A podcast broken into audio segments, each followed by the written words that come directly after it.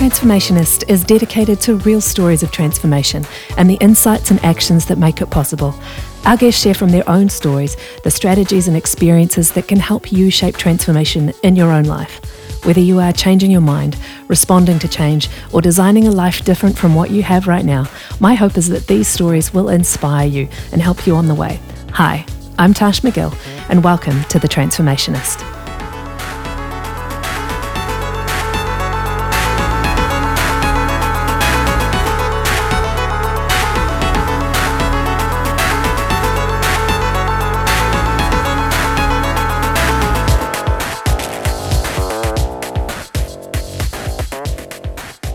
In my experience, when you find people who have found a thread of creativity and energy, it's worthwhile keeping them around. And today's guest on the Transformationist podcast is one such person. Jeff Crabtree is a speaker, author, researcher. He's a filmmaker, a multi-award winning songwriter and music producer. The list of titles and accolades is long. There are in fact hundreds, perhaps even thousands of creative works that have Jeff's brilliance scattered across them, including the book that he wrote with his psychologist wife Julie called Living with a Creative Mind. It's really a handbook of sorts for creative people and those who live with them and perhaps even love them. So when it comes to talking about creativity and the transformational process and the creative process and the transformation that comes from that and really all manner of things, I couldn't imagine not inviting Jeff into the conversation.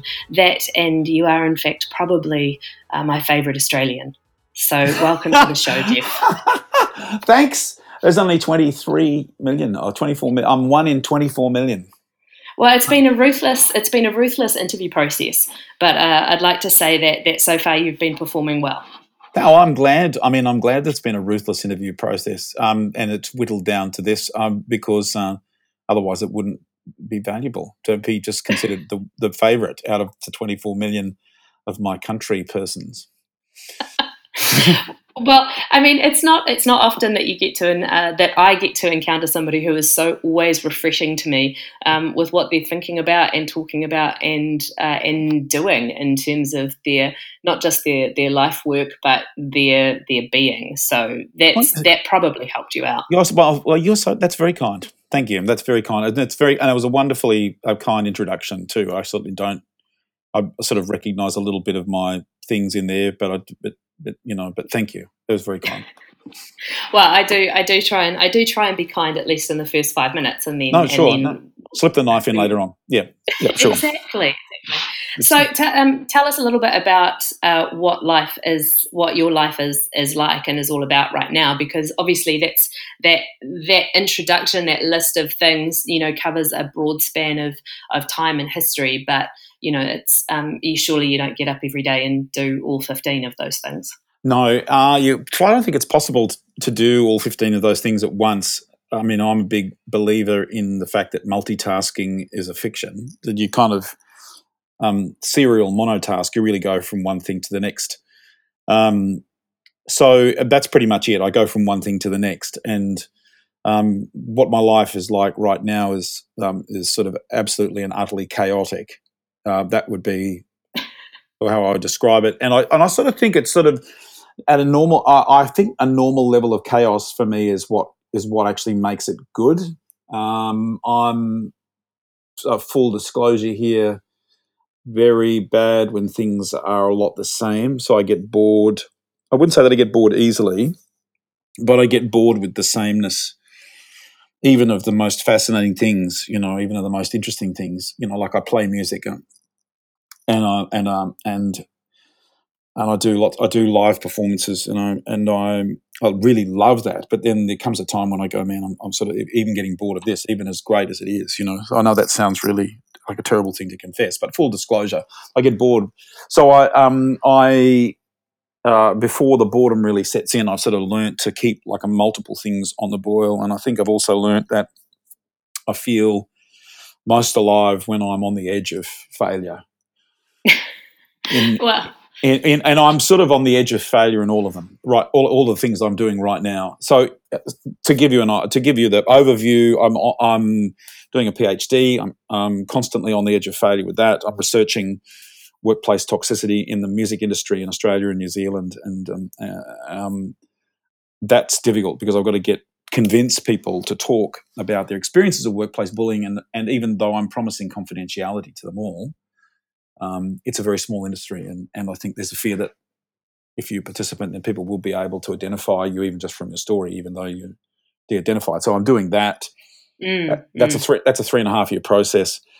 I'm also currently lecturing in music business and professional practice at the university that I'm studying at, which is a sort of a bizarre thing. I sort of walk in one moment and I'm a student, and then, albeit a postgraduate student, and I walk in another moment and I'm a lecturer. Funnily enough, I'm the course coordinator of this new course that's never been delivered before. And then I'm composing music. I'm composing music for a commercial client, and then I've been attached to compose a film score for later this year, although the film hasn't gone into production yet, so that may all go away. We have a number of contracts with major creative organisations in Australia, and then one of those is to supply an online service, and the other is to supply a sort of training on face-to-face training. And then I do sort of one-off speaking gigs around the place, and that takes me around the world. I'm actually weirdly as an Australian, I'm in New Zealand for this podcast while you were in San Diego. When you emailed me and said, "Come on, let's do it," and I went, yeah, "Great, it's perfect. I'm going to be there," and you're not here. So yeah. That's how it rolls. The global community. Well, you're here in the safe enclosed space of this cloud, organized conversation. So it feels like you're here. Anyway, and so that gives you a glimpse. Nothing's the same. After my last job, I swore I'd never work for anybody else again, and of course now I'm working for a university. But my way of coping for that is to go, I'm only doing that part-time and it ends in a month. So, hey, all good. Mm-hmm. And as working in academia, I mean, it's obviously it's quite, in some respects, it's quite different from, perhaps where you started as a musician. Yeah. But I would imagine that working in academia is not quite like working in a corporate somewhere where you turn up 9 to 5 and, punch a time card. No, it's not at all. Actually, you're right. And I started before I was a musician. I was a high school teacher, so I've got some sense of, what it means to be in front of a group of people and have to deliver something that they grab hold of. But I had a period of time there I did nothing but music professionally, and then I was the principal of an arts college, so I've got some kind of pedagogical bent that and I keep sort of saying I'm never going back into education, but I keep coming back into it, but this time I kind of like it because I'm in the space where I can actually do what I want. This is I'm teaching a course that's never been delivered before, so I was just handed 45 pages of outline. And then it was up to me to flesh it out without too much guidance apart from the outline. And it's been fun because I'm able to explore a whole bunch of new territory. Well, and I guess in many respects, you are your life is one constant evolution and transformation of at least role, one after the other. But do you find that there are core threads to your work that are present regardless of what phase you're in? Are there things that you find yourself doing as a course coordinator and as a lecturer that you actually recognise as, oh yes, I've done this before, or this feels like the same process but in a different forum? That is a very insightful question, and the answer to that question is yes, and it goes to, I think, the word I would use is vocation, which I think other people would call, as like a calling or destiny or purpose. They have all these other words for it, but I really like the word vocation. For me, it sort of means that I feel like there's a shape that I have to occupy, or the shape that I have to occupy in the world. And so that vocation, I think I can identify that as being sort of twofold. One is to be a storyteller, and the other is to nurture and care for and mentor emerging young creative thinkers or younger creative thinkers. Younger creative thinkers, because I've taken to lying about my age now, Tash. So so the field is narrowing down. Is there a point at which you have to start lying about your age, or did you just decide to experiment one day and thought it sounded all right, so it stuck? I was impulsive. It was an impulsive moment, and I was with somebody who didn't really know me, had no reason to be nice to me, and I said, I think I'm going to lie about my age. And she said, well, I think you could pull off ... She mentioned a figure, and I went, yeah, that's it. That's how old I am. And, and it was 10 years younger than I actually am, and I went, no, there we are. So that's fine. I mean, if your vocation is storyteller, then recreate the story that if it doesn't suit you. I mean, correct. I think that sits within the boundaries. Correct.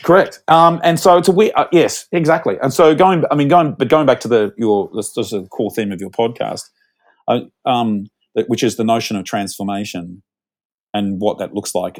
And then, of course, the very curious thing for you to identify actually a thing that is in me, which is I've realised that I have, in essence, some core things that keep driving me, and the things maybe that keep driving me back from time to time into education, or in this case in academia, is actually I have a drive to mentor and pass on what I know, what I've found, what I've discovered to creative thinkers, so that mostly for their survival and well-being, not to, and I'm not, it's not about me creating the cult of Jeff. That's not, because that's I feel like that would be what a waste of time and energy that would be. Because there is in that whole notion of being a mentor for young creative people, there is it's certainly in some creative industries, there's a real guru. There's a kind of a guru mentality or a guru-like approach to it, and I think this is certainly true in film and theatre industries where I've seen some creative leaders adopt a guru-like quality and a guru-like stance, and the reason for it is it creates a great revenue stream when you've got a bunch of devoted followers, and it's also really great for your sense of personal security to have a lot of people sort of hanging on your every word. And I'm not trying to create a cult of Jeff, and the reason I'm not is I wouldn't want to be a part of it. So I wouldn't want to join. So, there's a problem. And so I feel like I do tend to go from one thing to the next. And so what for me is kind of transformational in the way that emerges is that my evolution as a storyteller and my evolution as a mentor of creatives is something that has changed shape constantly throughout my life, and I don't think I had any real idea that this was who I was for many, many years, and it sort of, I suppose, it came to me in the last 15 years, and in little bits and pieces. It came to me in little bits and pieces that this was what I was, the shape I needed to take. And I always thought of myself as a musician, and a songwriter, until I started to apply the storytelling craft to public speaking, or I started to apply it to stand-up comedy in between the songs, and I started then we finished up writing a book, and there's a lot of stories in that book. And I realised that our narratives are how we situate and contextualise our identity, I think. When we think about, I'm talking about all humans, as how we begin to think about ourselves is in terms of our story, and therefore it's a powerful way of getting to the core of who we are and getting to the core of what maybe the big ideas might be. And so then for me, the narrative is, as you've described it, some of those things that I apply the narrative to. I apply the narrative techniques, if you like, to to the songwriting, and I apply the narrative techniques to the writing of the book and to the public speaking and all of these other things. So that if you simplify it and pull it down to its basic, that's what I'm doing. I'm telling stories, and I'm mentoring young creatives, and the research is actually about that. The research is about finding out what's going on at the core of the music industry in terms of a very, very specific set of behaviours because then if we can shed light on that and understand it, then we can plan ahead and do something about how we might transform it and change it where it's been unhealthy. So it all sort of, everything sort of swings back to those core things. So does that answer your question? That was quite an answer. Absolutely. It's interesting to hear you know, the way that you describe it as narrative and understanding the story, the storylines of our own identity. You know, I think, and when you mentioned that it was something that you only maybe really have started to piece together over the last 15 years, I think partly that's the blueprint for everybody. Is that you go wandering around to figure out actually what is the narrative that makes sense, and perhaps it's not, perhaps 30 or 40 years ago when the way we viewed work and vocation and career was slightly different. It was less attached to our core, perhaps our kind of core identity, and more something that you just did. You found a career and you did it for 40 years. Now we, I think more broadly across society, we do experiment with a number of different careers or jobs to then figure out what our actual vocation is. So I thought that was interesting. I'm really interested in how you came to identify this idea of workplace toxicity in the music business or in those creative industries as something that you wanted to research and to do work in. I mean, how did you come to that? Right. Yeah, I sort of stumbled into it actually. I think some of the greatest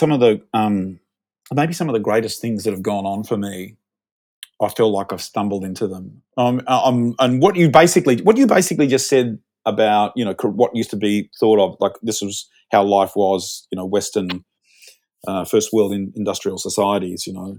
We get a career and you're in it for 40 years. And I go, yeah, man, that's what my parents were all about.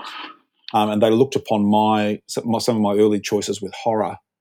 But it turns out that all I was doing was following my nose, and it turns out that sort of instinctive shiftlessness, rootlessness about a particular job, turns out to be more appropriate to the 21st century than they could have ever perceived, and both my parents have passed away. So I can't go back to them and go, see, I told you so. Don't even have that satisfaction. But how dare they? Exactly. But it's like that generation is ill-prepared, and I think actually many people from my generation are ill-prepared for the way the world is becoming, which is much more as you describe it. And having the notion of a vocation as opposed to a job equips you to be able to travel from one situation to the next in terms of your emotional world and in terms of your sense of what you're doing. Instead of having a career, it's something else. You may have multiple careers. It prepares you emotionally for change. I'm just going back to that comment you made. I felt like it's an incredibly important thing for people to realise.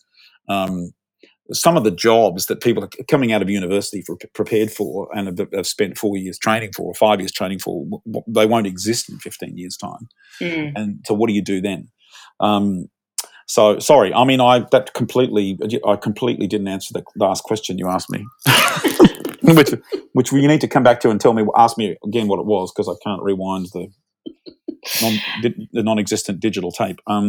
So how did you arrive at? Oh, that's right. Doing the research. Yeah. I stumbled into it totally, and I heard a story about a young musician who had gone she'd travelled interstate to go to a festival, and she was I don't know if she was performing at the festival or not performing at the festival, and essentially she found herself pressured to engage in an interpersonal encounter with another person who she didn't have any attraction or affection for. Mm-hmm. And the mediating factor in that was that she'd been sort of nicely warmed up with a lot of alcohol. Let's put it that way. And so her next days immediately find that were filled with a great deal of regret. Mm. And so I didn't know, I had no idea who the identity of that individual was, but I just heard that story. And then I'd heard lots of other stories about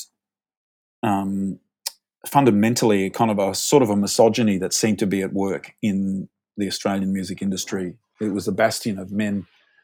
And then the other thing that was and this seems terribly trivial, but my wife was doing a PhD in psychology, in the intersection between psychology and creative thinking. Mental health and creativity was her area of research, and I just sort of felt like I couldn't imagine, walking around. And it was Dr. Crabtree and Mr. Crabtree. Not that she wouldn't deserve it, but I just felt like it should be doctor and doctor. Not that our relationship is in any way competitive, although it absolutely is competitive. And so she was, and then she was saying, "Look, you need to do a PhD." I think part of it was she sort of knew me better than I did myself. That sense, but I mean, she is a psychologist, so you would expect that she's an expert in human behaviour, and particularly with the specimen that she has living. Sleeping in her bed, living in the bed in the house that she's living in.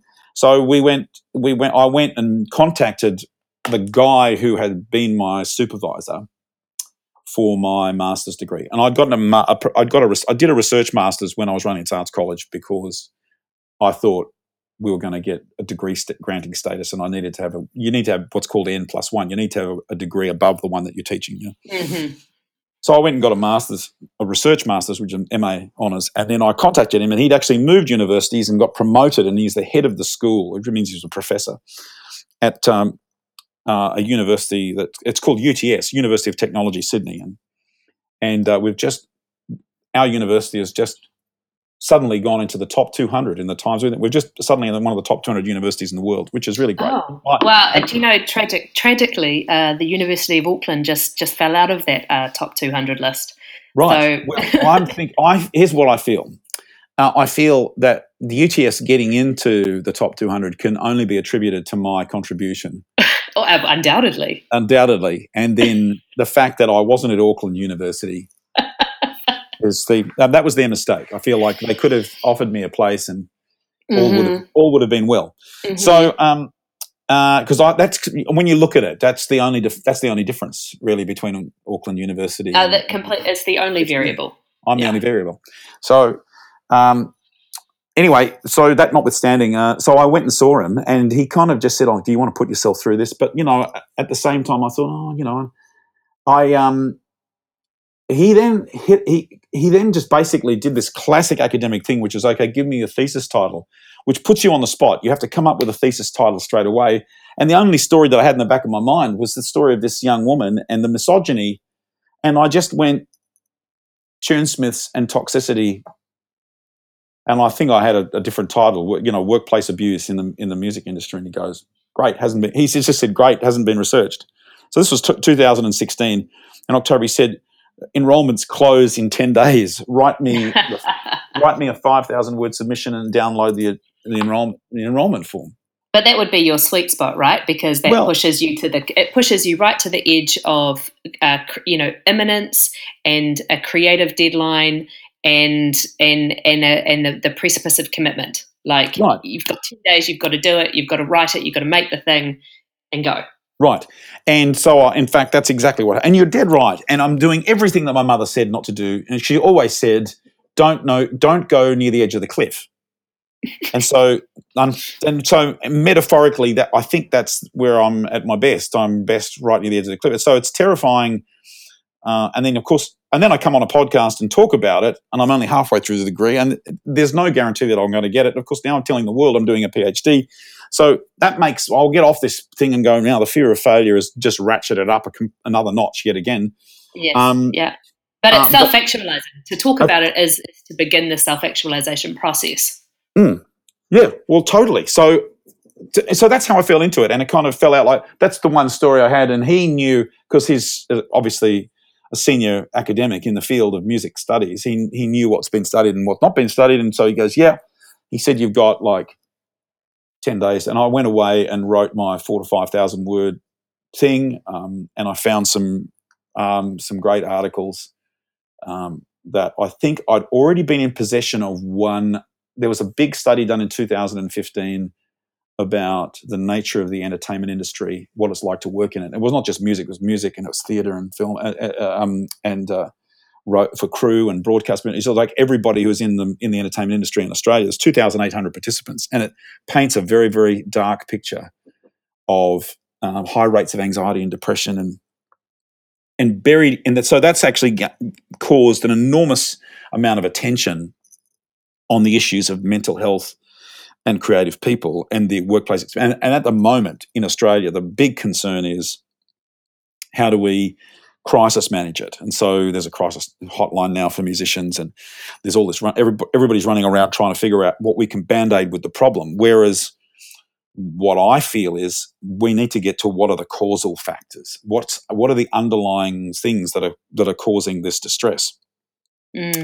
So that's where Julie's research is in one part of that, and then my research is in another part of that, because some of it has got to be to do with the cognition and the way your brain works if you're a creative thinker, and then part of it has got to do with the environment you're in. And so so it's sort of, I think in retrospect, it added up and made more sense. But really the process, the experience of it was me falling into it. And then I struggled to get with my – I felt like I struggled doing my master's. I mean, I didn't struggle with the research part, but I struggled with the writing part. But it was really funny going back and writing that 5,000 words again to get in, because I got into the degree and I won a scholarship, which is even more infuriating for Julie because I'm getting money for doing this from the Australian government. And they, when I came back, he said, "How long did it take you to write this?" And I went, about 2.5 days. He goes, "Well," he said, "if you keep doing it like that, you'll make my job easy," which was a nice compliment. I mean, my supervisor doesn't pass many compliments like that, but I found it like, it was like, okay, it's like a style, like academia, because you talked about it earlier. Academia, what I think is it's a style, and the writing of it is like a genre, and it's like putting on a coat, you know. Mm-hmm. And it's not a coat I wear often, but it's a coat I put it on again, and it's like, oh, yeah, this is familiar. I know where all the pockets are, and I know. Well, it's like learning how to play jazz or how to play blues or how to play country. You know, right.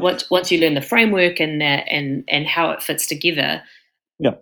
Yeah, it's a gigantic game, Tash. It's a gigantic game, except that nobody is actually really teaching you the rules of the game, and so you kind of have to work them out. And the rules are all slightly different for every different version of academia. So they're slightly different in psychology. Actually, they're very different in psychology. They're slightly different in music studies, which is where I am. They're slightly different in engineering. I mean, the fundamentals are kind of the same, but, you know, I mean, honestly, my wife laughs at my referencing and the kind of sources I use, because she would never be. Anyway, this is not about who's doing better in their degree than who. This is not about. It's not a competition. I'll have to talk to Julie next week, and then yeah, she can get her on. She can get her on. You'll get the other side. I mean, it's only fair that the other party gets the right of reply. The only reason why I thought I can't have you both on the same podcast at the same time is that how would overpin you down both in the same place, but I would never get a word in. No, I would. Neither of us would get a word in. I would think.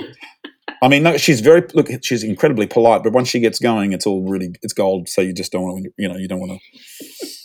Anyway. So, I mean, 2016. Obviously, I'm just like I'm thinking about the timeline, and I'm also thinking about the context, because I think there's something about what creative thinkers go through that I really want to talk to you about. But there's another layer of that, yes. Which is in 2016. You know, I don't think any of us could have imagined the context we would be living in now, which is obviously when you talk about misogyny, when you talk about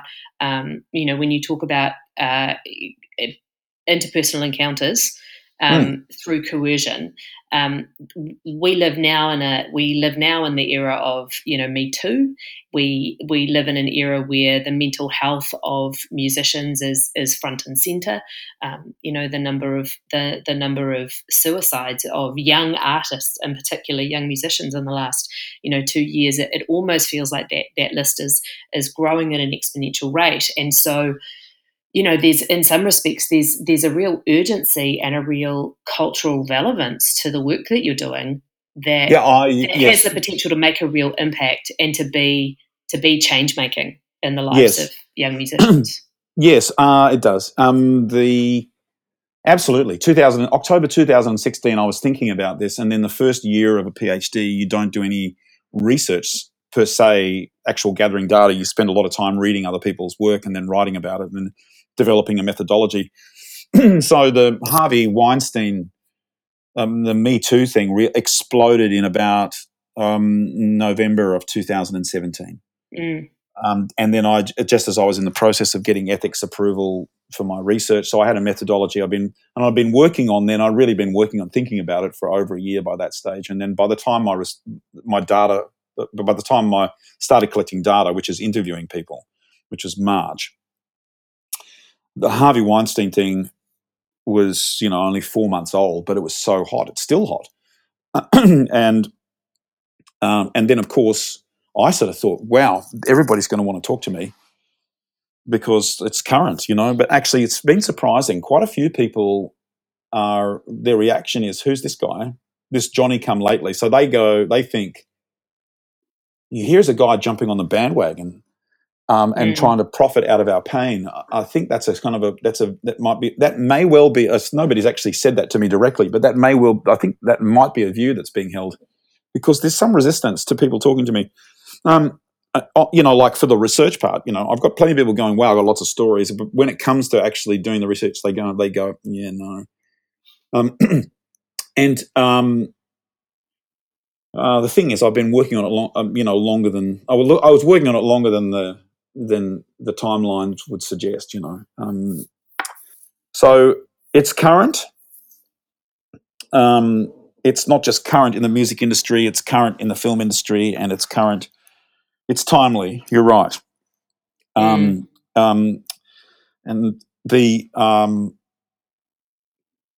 lot of people trying to jump on the bandwagon, I guess, and get in, and sort of, I suppose, in terms of their career and reputation, kind of make a killing. We wrote the book, the Creative Mind book. We published it first in 2010, so we were, I suppose, we had the benefit of being able to say, look, we were thinking about these things.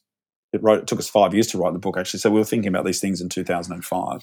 Mm. So let's switch gears a little bit and talk about the creative thinker, because obviously the creative thinker is one of the things that I enjoy about that book, and you know, has me recommending it to a lot of different people. You know, all of, you know, what, eight or so years on. One of the things that I enjoy about it is that it doesn't silo creativity into musicianship or the fine arts, or even into, you know, the finer practice of, say, advertising, copywriting. It's really a book about how the creative mind works and what some of those creative processes, but also challenges are. And I think that's really, that's a kind of empowering book that hasn't previously existed. And I don't know that thinking has existed in such a positive framework.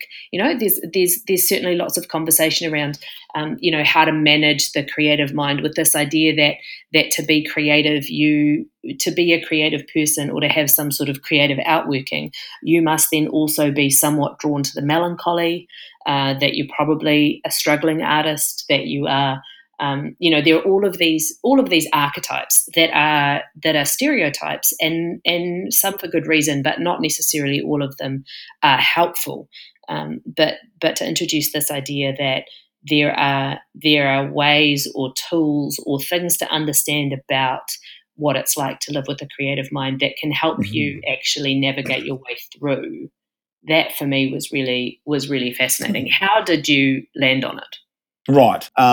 We landed on it because this really, I have to pay credit to my wife for this. She said one night, we need to write a book. It's called Living with a Creative Mind, because I was running an arts college. You've learnt how to wrangle and get positive outcomes out of all of these creative students. And then the other thing is we've learnt something together about it, because she was involved, you know, in helping to manage their emotional world, because she was running a counselling service that was in parallel.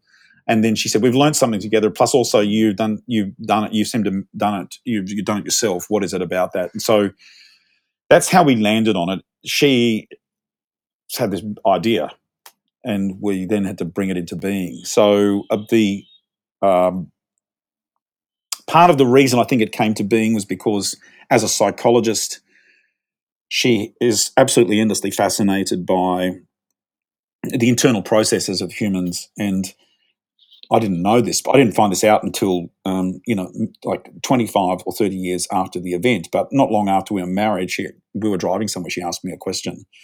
And she asked me what I was thinking, and then I told her, sort of like a stream of consciousness. I sort of played back what I'd just been thinking over the last sort of 3 or 4 minutes. And she stopped me mid-sentence after about a minute and a half and said, "Okay, you can stop now." And I went, "Okay, great." And then she never mentioned anything more about it until we were speaking at a conference, a keynote conference. And by the way, the other keynote at that conference was the guy who was the producer of Wolverine. So it was a pretty high-powered kind of event. And then she told this story. She said to me, "Listen, I'm just going to introduce us and then you can take over." She told that story and then said, at the time I thought, "Oh, my God, I've married a guy who's mentally ill. He's mentally ill. This is pre-schizophrenia. He's schizophrenic or bipolar, and I can't get out of it." And then she goes, "Will you please welcome my husband?" So, suddenly there's, 250 people rolling in the aisles, and she's introduced me as a guy. And then because she said, "Well, I realised he wasn't mentally ill later, but I realised he was just creative." And so I think that's where we landed on it. We landed on it because as a psychologist, she was reading the research that looked at all the qualities of thinking, like personality factors and cognitive factors that are associated with creative output. But psychologists view the world, and they view humans mostly through the lens of dysfunction. That makes sense. So all the money in psychology is about how you get people who are unwell well, or how you treat them, or how you manage them. Does that make sense? Mm-hmm. So given that they're looking, so like in the same way that doctors tend to look at us through the lens of, what's wrong with you? It's if you go into a doctor's surgery, goes, "Nothing wrong with me, man. I just want to, have a chat." They send you out, or they'll take you $60 and then send you out, But, so they're focused on what your problems are. And the same with the psychologist, focused on what the problems are. And so the initial, all the initial research that associated kinds of qualities of creative thinking were all associated with bipolar disorder or schizophrenia. And so you're getting this way in which we're all, creative thinkers are all being lumped into this, you're borderline mentally ill, or really you are mentally ill. And that myth survives to this day, like the notion of the mad genius, there's a lot of internet activity around it, and people still are writing blog posts in which they kind of come up with these old ideas that, that it's your borderline, you're mentally ill, you're borderline mentally. If you're not mentally ill, you're kind of borderline mentally ill. Whereas our view is that these kinds of thinkings are actually, what they do is they make you, the psychologists call them vulnerabilities. So one of them is, one of the psychological vulnerabilities is they call openness to experience, which we say is, and the need to take risk. Mm-hmm. Or another one is they call it lots of divergent thinking, which we call fluid thought, like rapid thought that jumps from one thing to the next, and that's a sign of you've got bipolar disorder. Whereas we go, no, that's fluid thinking. You're making unique associations between things that other people aren't making. And then there's another one called reduced pre-attentive filtering or low latent inhibition. Which doesn't sound, it sounds terrible. What it means, what we call it skinlessness, and what it means is highly creative thinkers are actually taking in more sensory information. Mm-hmm. Physically. They're filtering less. And then there's another one called impulsive nonconformity, which is exactly what it sounds like. I mean, it's being impulsively nonconformist to social norms. And there's another one that's like, it's called reduced premature closure, resistance to premature closure, which sounds like a terrible affliction. But what it really means is highly creative thinkers are comfortable with ambiguity, and they don't need one single solution. In fact, one single solution is boring and doesn't interest them at all, happy with questions, happy with things being in paradox. And so you see, if you look at all of those sort of, there are six of these vulnerabilities that and they're called vulnerabilities because psychologists go, I see that one there is associated with bipolar, that one there is associated with schizophrenia. Their framework is that they're looking for things to fix, right? Their framework is that they're looking for things that are wrong with you. Exactly. Mm. And so we are basically going, no, wait a minute, these vulnerabilities that you call them vulnerabilities, they don't just make you necessarily vulnerable to mental illness. But what if they make you not vulnerable but open or wired to be able to engage at the creative process? And the creative process more than, say, normal people or, the average person.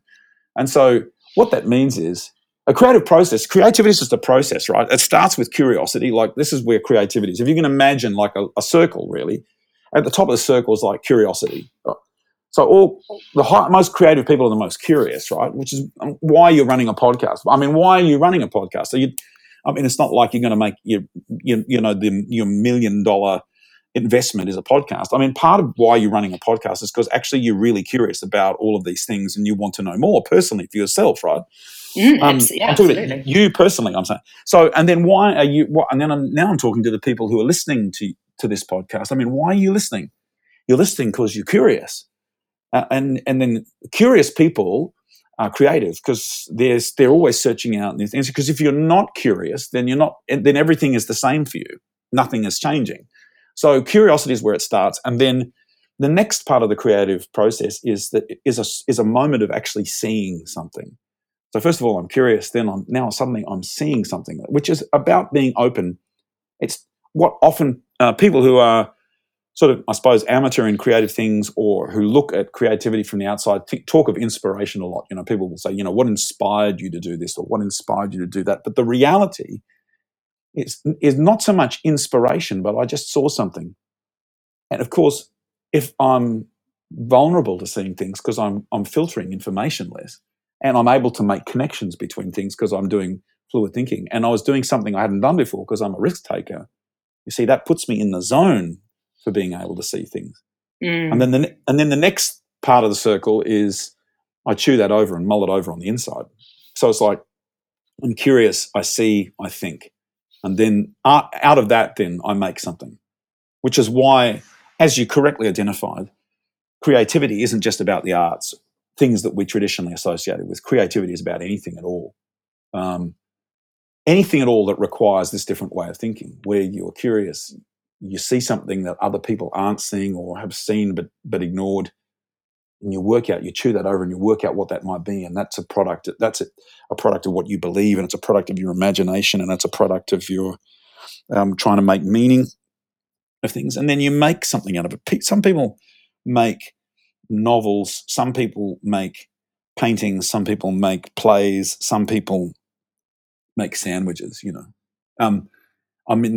Don't take it lightly. Some people make food and that it changes everything for the people around them. Some people make environments, Some people make some people make engineering solutions to problems. Some people make new scientific discoveries. Some people make new ways of doing things. Some people make new ways of there's just about anything we do, there are new ways of doing things. Well, and in some respects, I think that creative process that you're talking about is actually, in essence, that is the process of transformation in any space. So the process of innovation and of discovery and of making things new or making things differently. And I think there's a really shallow commercial productization that has happened to creativity in the last century and a half, I think, where it's become about the idea that the creativity is irrevocably linked to this concrete idea of what a creative product looks like. So it's a thing, or it's a and so all of the value association has gone to that thing, but actually the value is in the creative process. The value is in the thinking and in the discovery and in the journey, you know, no matter what that. And if you change the value from the product to the process, then actually a much broader range of products, a much broader range of outcomes, as I like to call it, become valuable. Yeah, right. So limited. Totally right. Totally right. Right. Hi, it's Tash.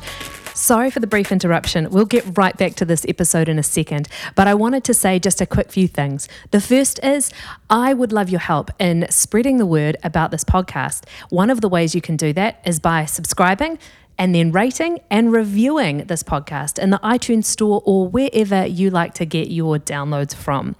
And I'd like to offer you a little something in return. As a way of saying thanks and extending the conversation, one of my favourite authors, Brené Brown, has just released a great new book on leadership called Dare to Lead, putting in place some of the principles around shame and vulnerability that she talked about in her previous books, Rising Strong and Daring Greatly.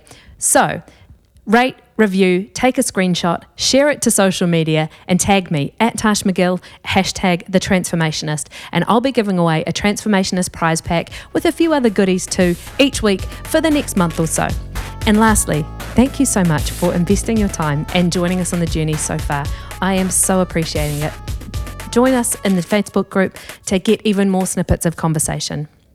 What's the key then? I mean, for somebody who is a younger, you know, perhaps a younger person who has this, who is able to identify or is lucky enough to identify that they are a creative thinker, whether they are an engineer or a banker or a writer or what have you, are there things that you have stumbled on that you think are essential for engaging and recognizing and maintaining the health of that creative process, you know, within yourself as you, you know, within the identity of a creative person?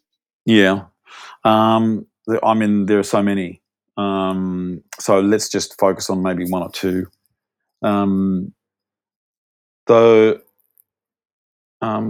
Just going back on the thing that you were saying earlier to do with the commercialization and the productization and the objectification really of creative output. I had a friend who was working in recording studios in New York, and he was in a session one day, and the guy who was Sting's drummer for the first live tour that Sting did after The Police, name was Omar Hakim. He came into the studio to do a session, and he was wearing a T-shirt that said, "I'm just trying to make a little music in the money business." Right. So that exactly typifies what you're talking about. Can I say that I feel like even it wouldn't matter if you were a musician or a chef or an artist or a filmmaker or you're an entrepreneur, you're in Silicon Valley, that the key things that make you great are the same things that make you vulnerable. So you can't people who are in the creative industries, you know, spend most of their time developing their skill set. And I think people who are in any professions spend most of their time developing their skill set. So if you're a musician, you spend a lot of time practicing. And if you're a chef, you spend a lot of time cooking. If you're an architect, you spend a lot of time drawing and so on and so forth. And if you're a software engineer, for example, you spend a lot of time learning programming languages. And yet those things, you need those disciplines and protocols and skills, obviously, to be able to make anything.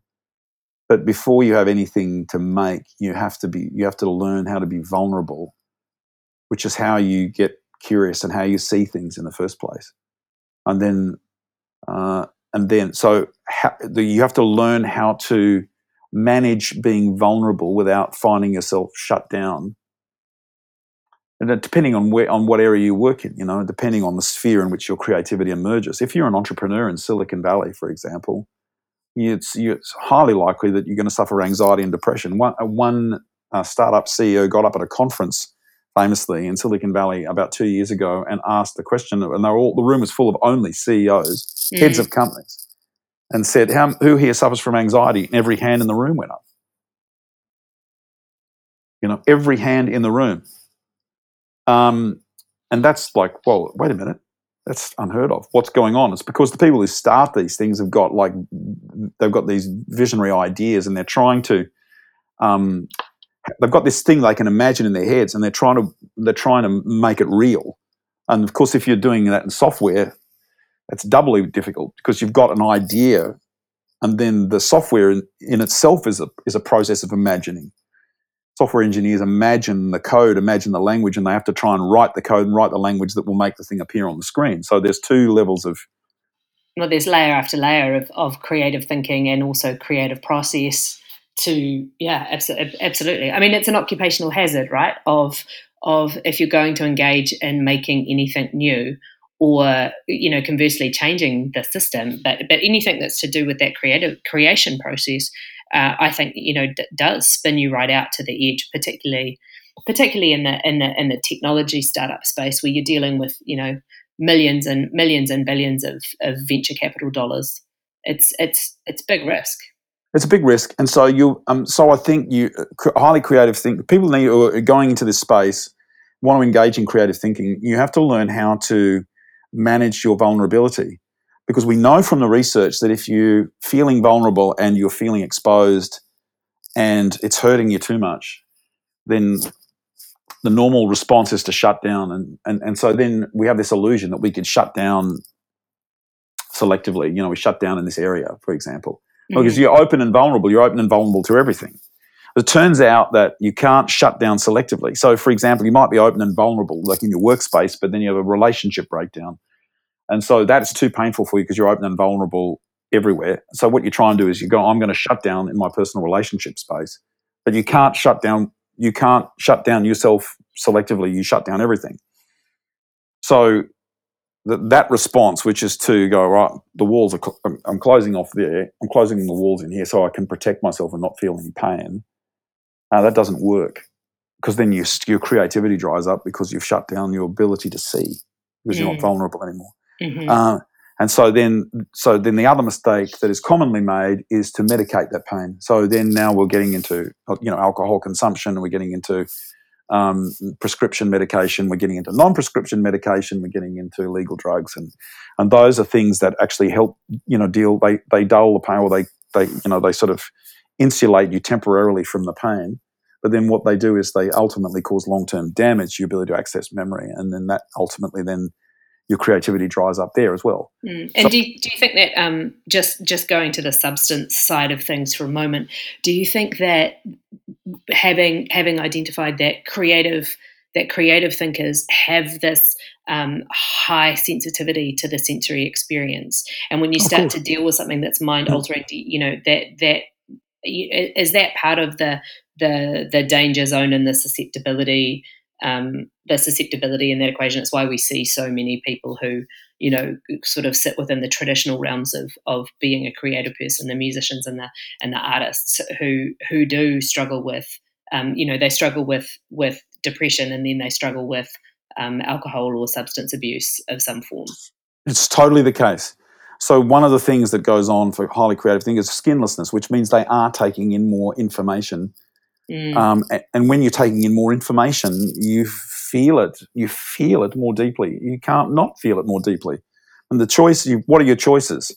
Well, your choices are medicate or shut down. You can't shut down because that's not going to work.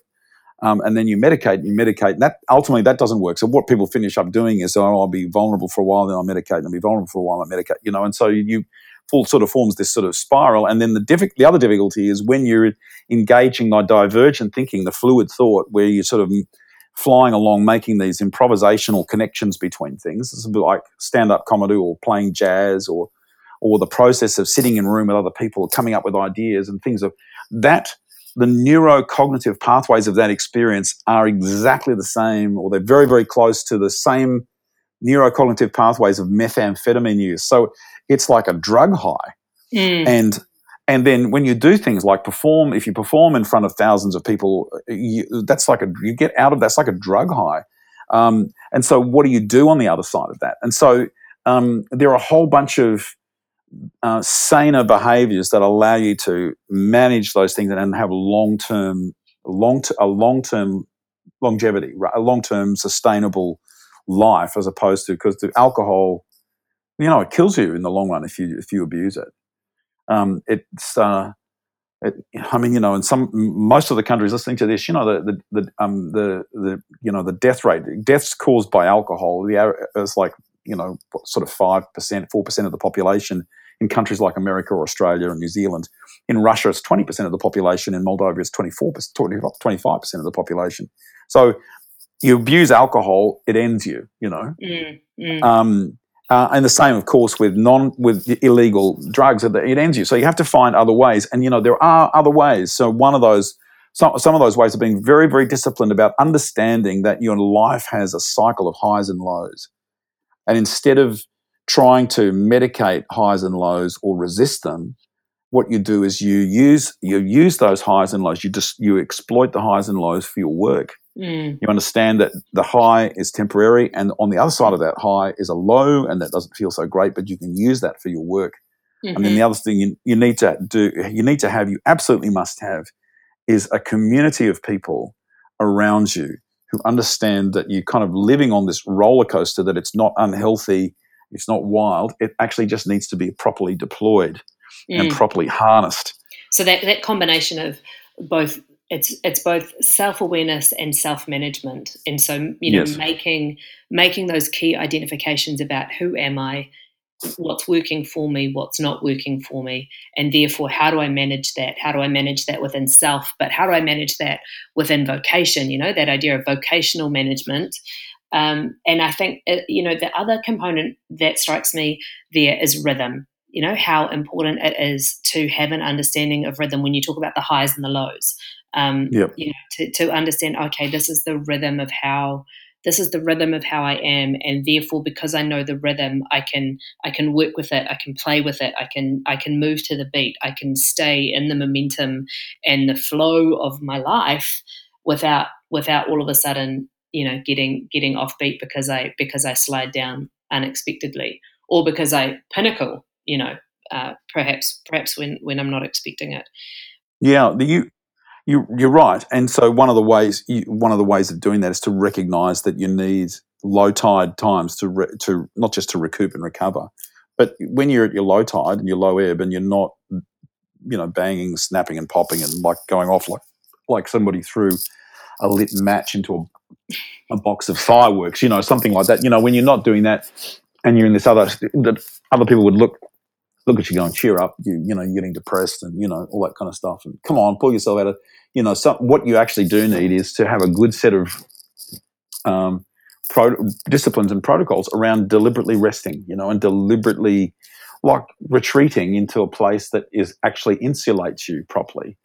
And so that you're kind of recognizing that this is the other side of what it means to actually live a creative life, that it is necessary to spend some time self-care, loving yourself in the way of, man, sometimes I just need to read a book, or sometimes I just need to lock myself away and not listen to music because I'm making music, and sometimes I just need to go and sit on a beach or sit in a cafe for 3 hours.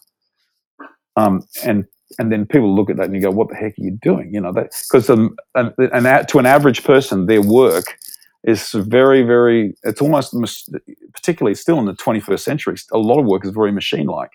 It's a human work. I go to an office, I turn on the computer, I'm here, I log in at 9 o'clock, I switch off at 5:30, you know, I have an hour for lunch, and then I'm answering emails, or I'm doing this, or I've set tasks, and there's a start time and an end time, you know, and then in creative work is not like that.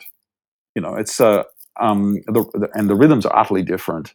It's not at all machine-like, and you can't treat creative people like cogs in a machine. You can't just keep pushing them to produce,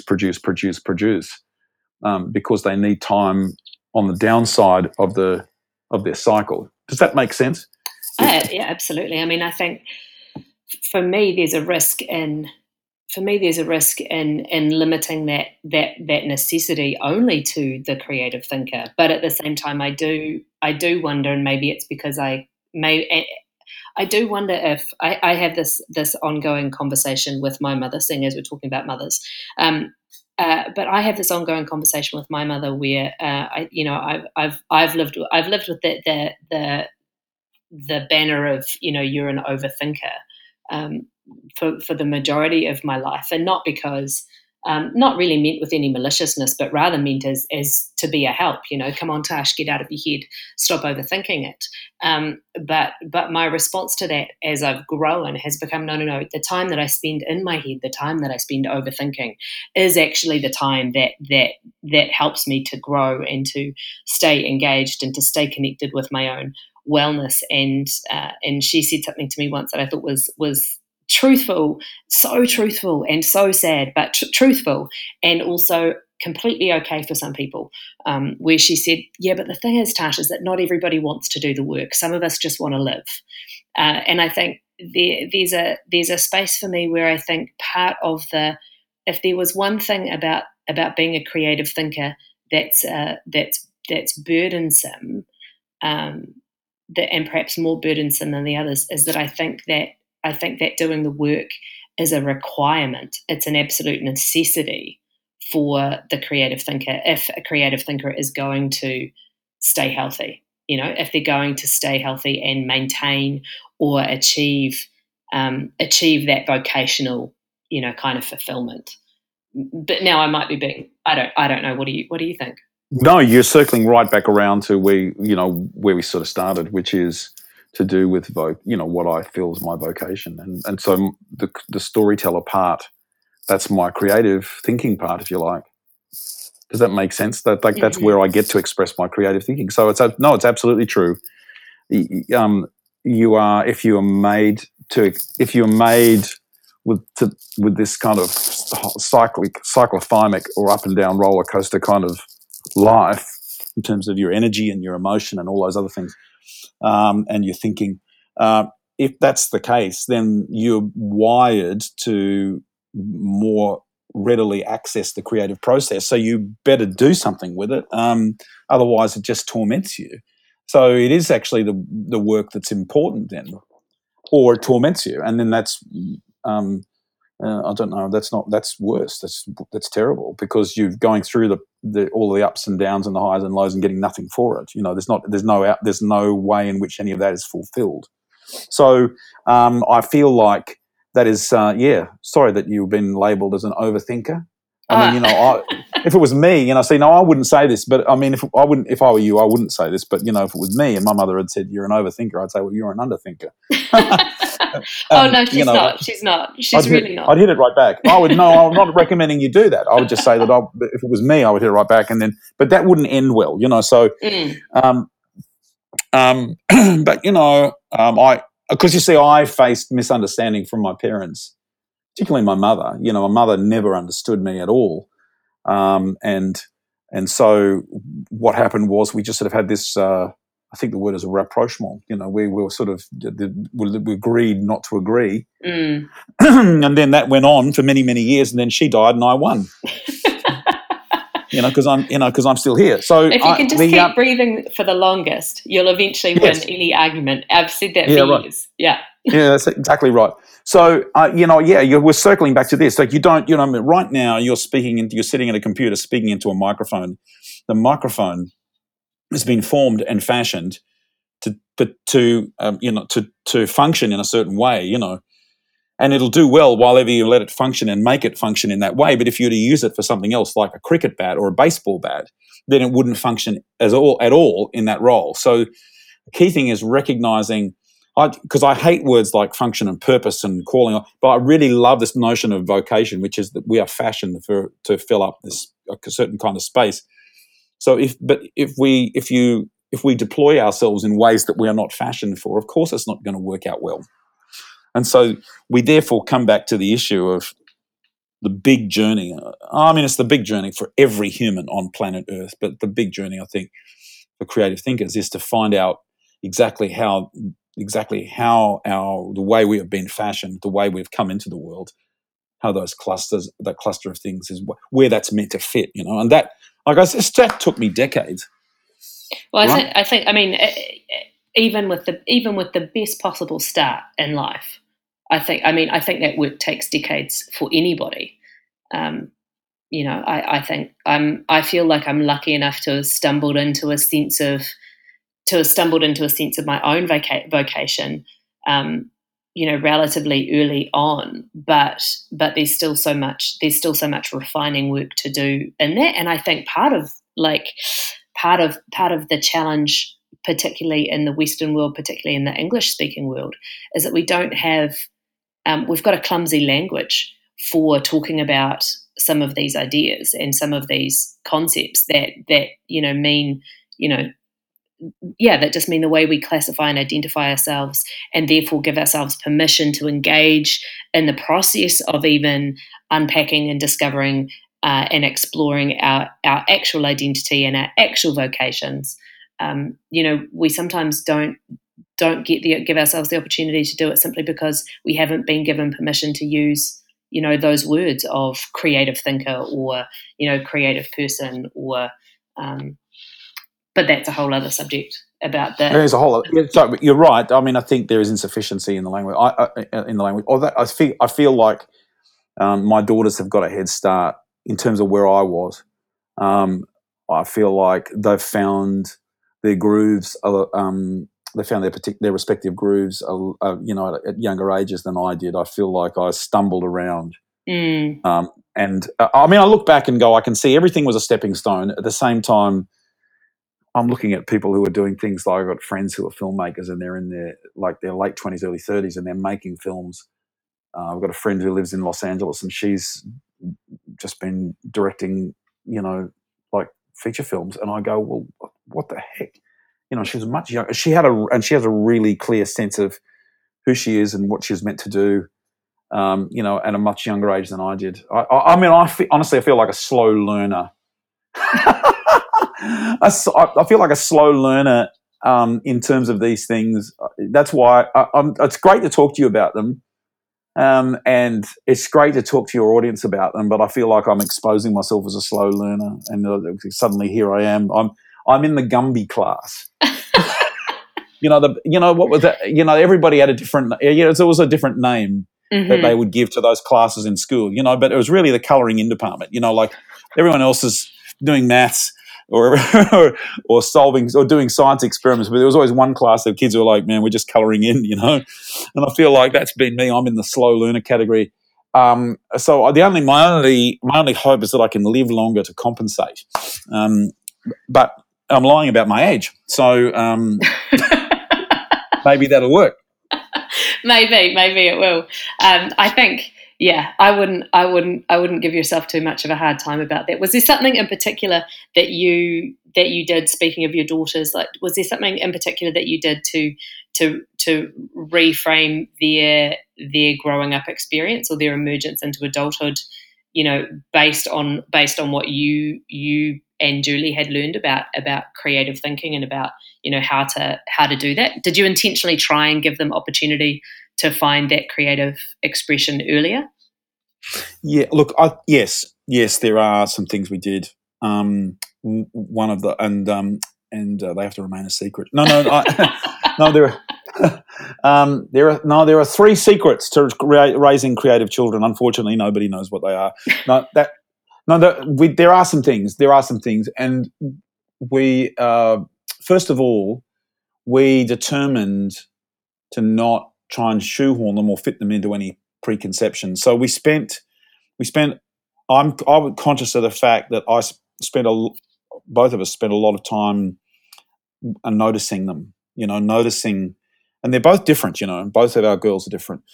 They turn out to be both in music and also working in different parts of the world. But they're both so different.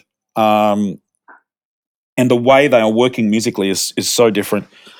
We spend a lot of time noticing, and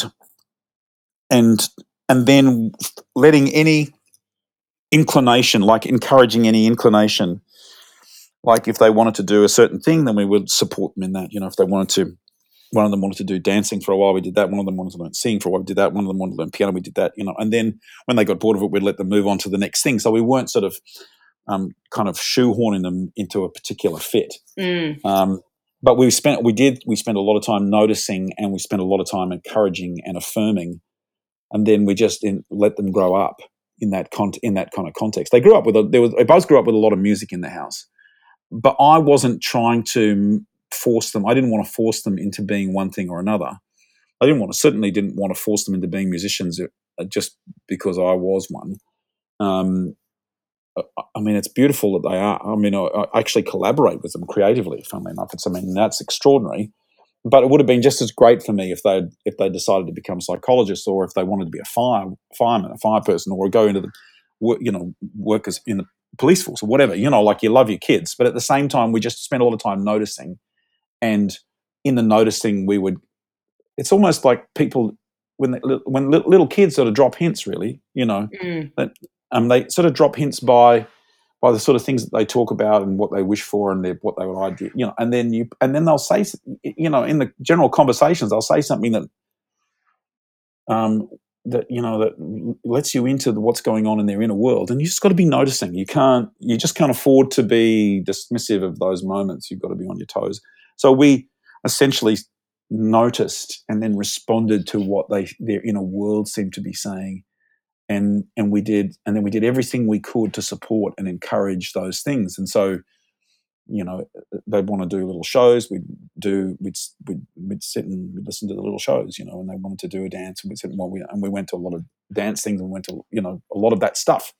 And then as they got older and became more sort of aware of their own impulses, you know, in the high school age, we did everything we could to nurture and encourage those impulses. And we sent one of them to a creative arts high school temporarily, sort of turned out to be not as good as we thought it was going to be. And then we transferred her to another school where there was an incredibly good music teacher. And he took her under his wing and turned her and, you know, did stuff with her in high school in the music course that we could never have done as parents. I could never have done as a parent. And then, so things like that, you know. Just my advice to everybody is to encourage, and you can't let kids play and explore enough, you know. Mm-hmm. And don't, you know. And my other encouragement to parents is, you know, don't shut kids down. Let them explore, let them play, and don't, you know, never say to little kids, like, you know, that's stupid. But the imaginative world needs to be fostered and given lots of freedom. Kids know what, you know. Kids know what's imaginative and what's not imaginative. They know what's real world, but the world of the imagination is the earliest training you get in delving into that part of your toolkit that you need as a creative maker later on. Mm-hmm. Because, you know, you need what you're doing. Creative people are really, they're living a life of faith. Really, weirdly as that sounds. Because almost every day the work of being a creative person is to make something that's invisible visible. Yeah. And it's an act of faith. Well, it is. It's walking right out to the edge of the cliff to steal your phrase. And it's doing that every day. Which and sometimes walking off the cliff. You know? But failure is the fastest way to learn. You know, it's I've always found that. Yeah, it is. I've always found that the idea of plummeting earthwards is a great way to learn how to fly, because the alternative is death, you know. So there's nothing. I've been in situations where I've gotten to the point. I've actually written songs while I was playing. I was halfway through a song and I wrote a song in my head, and then I started playing it live. I was in a band. There was a band playing with me, and they were bunch of young musicians, and I scared the heck out of them, because all of a sudden there's this different song happening, you know. And I just sort of thought to myself, well, follow me, here's an audience, I'm doing it. You can either crash and burn or stop or pick it up and follow me. And so they all went rigid for about sort of 30 seconds and then finished up following me, you know. Mm-hmm. Yeah, that surprises me not at all. You know, I think when it comes to the transformation process, one of the great gifts I think that creative people have often, that a healthy, well-adjusted creative thinker has, is that, you know, so many people are paralyzed. They're paralyzed with fear at the idea of changing something in their world, or doing something new, or doing something different. So that prevents them from moving forward, because they'll say things like, "Well, I'm not ready for that change. I'm not ready to make that move. I'll do it, but only when I'm ready." And that's actually kind of mythology, because you're never really ready for change. All you have to be is ready to jump. You just have to be ready to commit to it.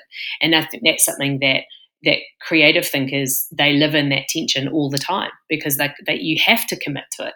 You know, an idea is nothing until you make something of it. And so whether it's a song that you're writing on the spot, you've only got, you know, you're really, your only choice is to commit to it and to do it, because then the moment is gone, you know, and the idea might move on to someone else.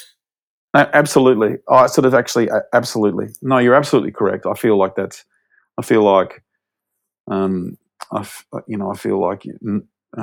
nobody is, people who talk about they really love change, generally speaking, I feel like nobody, it's incredibly uncomfortable. It's because real change is actually unpredictable.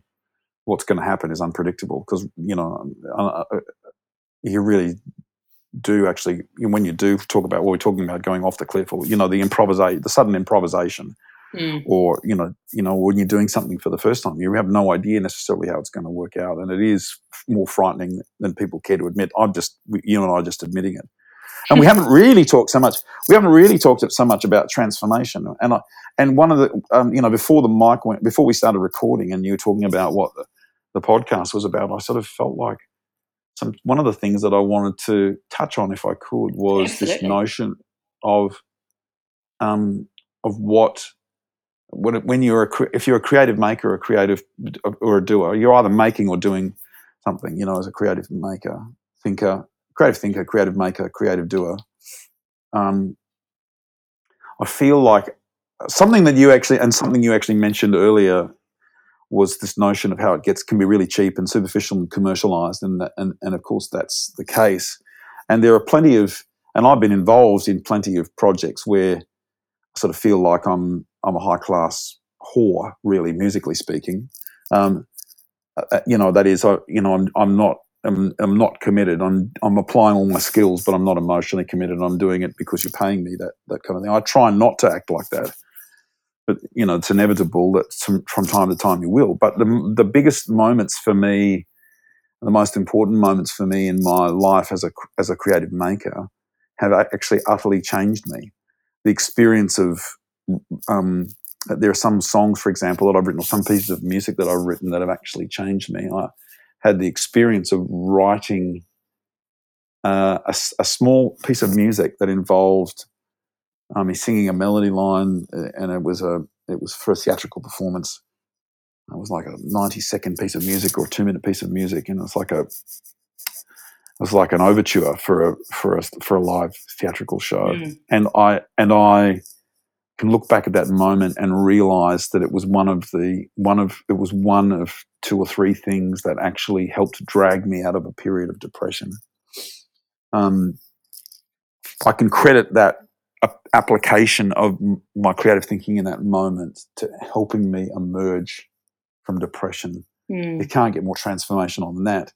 And I've been in moments in recording studios, for example, where the players were brought to tears. I know of a singer who was recording a piece of music in the recording studio, and in the middle of the vocal, she felt as if she had suddenly been healed of an internal wound that had plagued her for most of her life. I feel like they're high points for me, where the actual experience of making something in the moment of the doing, the moment of the creation, not just moment, but the act of it, has changed me substantially. And I look back at a number of things that I've been involved with, and I feel like the ones that are the most real and the most extraordinary to me, they're not necessarily the most successful, the most extraordinary, changed me in the doing of them. I was transformed by the doing of them. Does that make sense? I think it absolutely makes sense. There's part of me that believes a creative person is probably the ultimate example of, you know, is the ultimate archetype of, you know, Dr. Heal Thyself. There are so many people who engage in creative processes as a way of, and actually I've talked to a guest on this podcast about the way that art journaling helped her through a physical healing process. But I think it does. It makes total sense that the creative process, that creativity can lead us to our own. We can be our own help, and those ideas that you talked about in terms of, applying that ability to see, the ability to see and to notice things, to observe things, the ability to move the mind rapidly, to make connections between ideas, why wouldn't we then be able to notice and observe ourselves as creative people, and to notice our own patterns, and then connect that with other ideas and things that are going on, and sometimes do that entirely subconsciously, and yet that's the work of change. And why? I mean, I think it's a marvelous idea. I have a sense of infatuation with the idea, in fact, that we could be as moved or as struck or as helped by our own creative output, by our own making of things. As somebody is who encounters or reads a great poem, or hears a symphony for the first time. Yeah, I completely agree.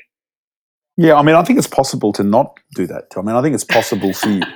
But what I'm saying is, I think there are plenty of people who work in creative industries who just going, excuse me, they have the skills and they apply the skills, and they're sort of essentially problem solving, and they don't have the same level of deep emotional commitment. But I mean, there's a guy that I work with in Sydney, and he runs a consulting company. He's an intensely creative guy, and I think almost every single one of his consulting relationships has ended in some sort of disappointment, because he is so personally engaged with what he's trying to do for the client. And then when they, for example, they might take 80% of what he's asked, of what they originally offered for him. I mean, I don't know how much money's involved, but I mean, I think there's significant money involved, because he does high-level consulting.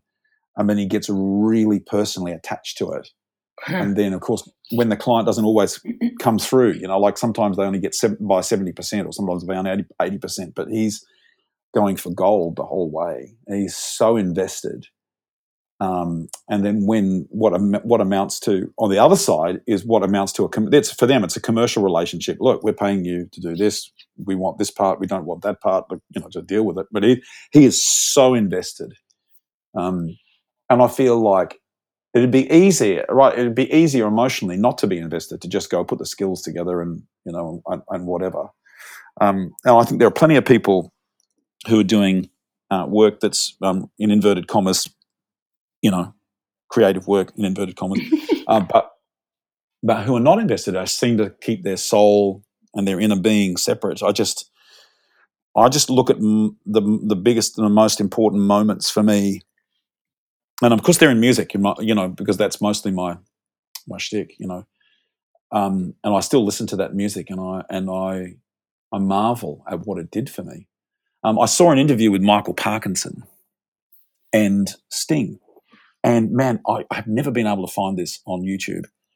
It was like 80s or 90s, and I mean, it predates the internet. I think the interview really predates YouTube. But Michael Parkinson asked Sting this question.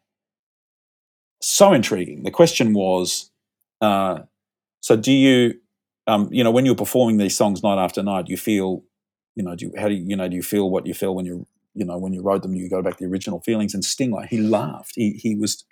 He treated the question with, it was like, of course not. What are you? It was sort of like, he didn't actually say this, but what are you, stupid? Like, it was that kind of thing. No, yeah, a little kind of laugh, a little disdain, yeah. Crept in. A little disdain, but obviously polite, because we're on television. It's BBC and all that kind of stuff, and it's Michael Parkinson and all that kind of deal. But he said, by way of explanation, he said, if I felt what I was feeling when I wrote the songs, I would not be able to perform them. Mm. I think what the question was is what Sting said. I think the question actually might have been, because I'm going back sort of 20 years now. Michael Parkinson might have asked him, "What do you feel when you play the songs? When you perform these songs, what do you feel?" And he said, and Sting said, "I feel nothing." Mm.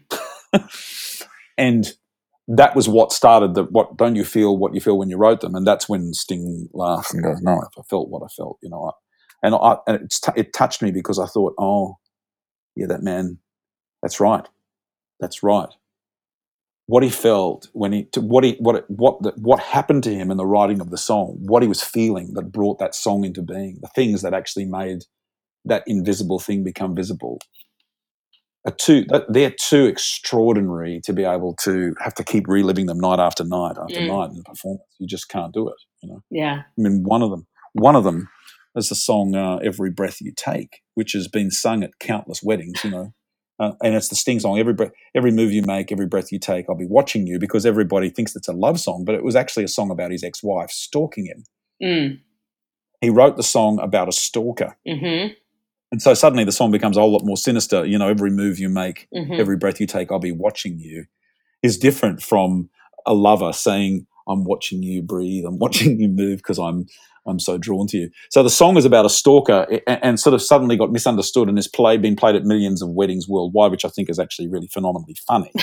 But you know, when you think about that, you can't get up and play this song, you know, and feel like I've got this creepy, weird stalker person threatening me. You know, how do you couldn't possibly relive that emotion in its fullness, relive all of that stuff night after night after night, show after show after show, you know. So I feel like my big argument here is that Sting feels that, you know, he feels the power of those moments. And I think you know, I feel like there's a lot of evidence around on, you know, when other creative people talk about their work to suggest that, you know, that is not an isolated experience, that that is a felt experience, that the transformation of making the work is a felt experience amongst an enormous number of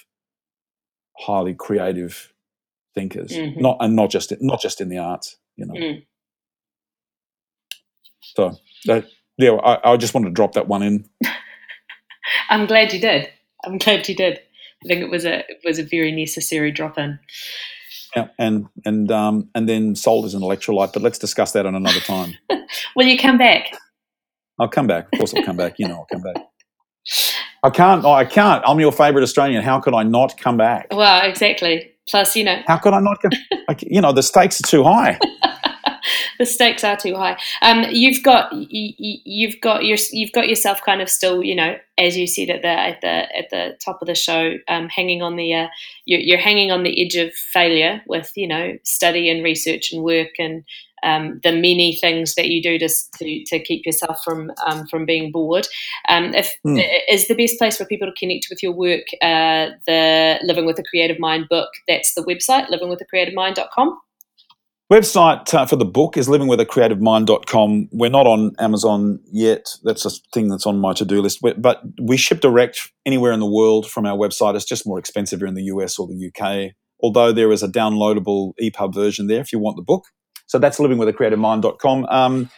Typically, highly creative people buy the book and then never read it. So we and that's their – when I come back to them, even years later, there's this terribly, almost an ashamed confession. I haven't read it, and I just feel like saying, you know, hey, you're not alone. Don't worry.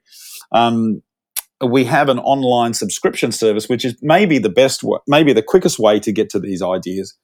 And that's zebracollective.com, and that's $5 Australian a month. And for that, you get a daily email which is meant to provoke your creative mojo. And then you get we launch a new 5-minute video every week, and that those 5-minute videos are typically either interviews with Julie or myself, or interviews with highly creative practitioners from around the world that we conduct. We've spent a number of years gathering and curating this material, and it's people like Kimbra and people like Peter Sargent, Australian actress. People like George Lois, the last surviving original Madison Avenue advertising guy. He was 84 when I interviewed him, and he's still alive, and he's amazing. People like Morgan Rymel, who was the founding director of the School of Life and turned it from an idea into a worldwide phenomenon. So people like the US actor Pearson Foday. So we people like Tim Farris from NXS, for example, we interviewed him. So these are interviews about the same kinds of things that we've been talking about, the very same things that we've been talking about. You know, what's your creative practice? How do you manage yourself? How do you manage your ups and downs? You know, how do you deal with, you know, the sort of assault on the senses and, you know, all of those kinds of things, you know. Well, so, and I can give my ringing endorsement, the Zebra Collective email when it arrives in my inbox every day without fail is the email that I always open it. It's good. It's provoking. Use it. Well, thank you. You're a sweetheart. I mean, so our little mantra, you're a sweetheart for saying that. So our little mantra is 5 seconds a day, five minutes a week, $5 a month. There we go. So it's the idea of that is you drip feed. It drip feeds you. It erodes you into a better creative person. It's a gradual process, but it really does work. You know? Very good. Thank you so much for taking the time to join us. I really appreciated everything that you've shared with the conversation. You are most welcome. I'll see you next time. Thanks for listening to this episode of The Transformationist. We hope that the journey doesn't stop here. For more information about this episode and materials we referenced, please visit thetransformationist.org or join the Facebook group for more conversation about this week's episode. Just search for The Transformationist by Tash McGill on Facebook. This episode was written and produced by Tash McGill with production support from Truthwork Media, and music is by Hans van Vliet. The Transformationist is brought to you by Solar Feeder Consulting and TashMcGill.com.